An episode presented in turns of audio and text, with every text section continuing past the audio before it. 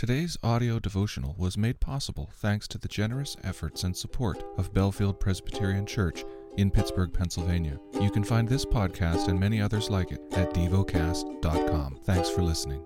The lesson is from the book of Psalms. Psalm 85 Lord, you were favorable to your land. You restored the fortunes of Jacob. You forgave the iniquity of your people. You covered all their sin. Selah.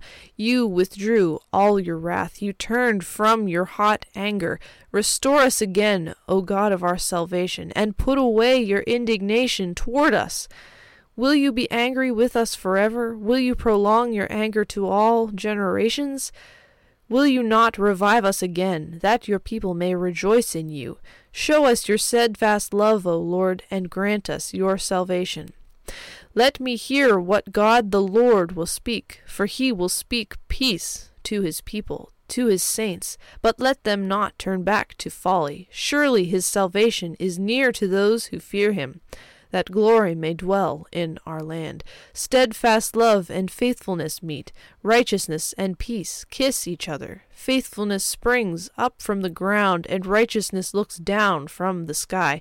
Yes, the Lord will give what is good, and our land will yield its increase. Righteousness will go before him, and make his footsteps a way.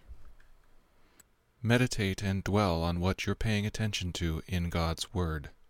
How has it connected with your heart or mind?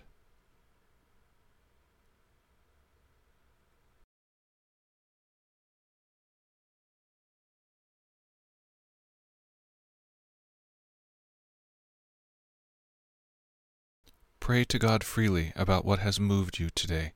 Turn your thoughts to Him and enjoy His presence. We offer the following as prayer topic suggestions. For Colombia, for those who create entertainment. Thank you for listening to DevoCast.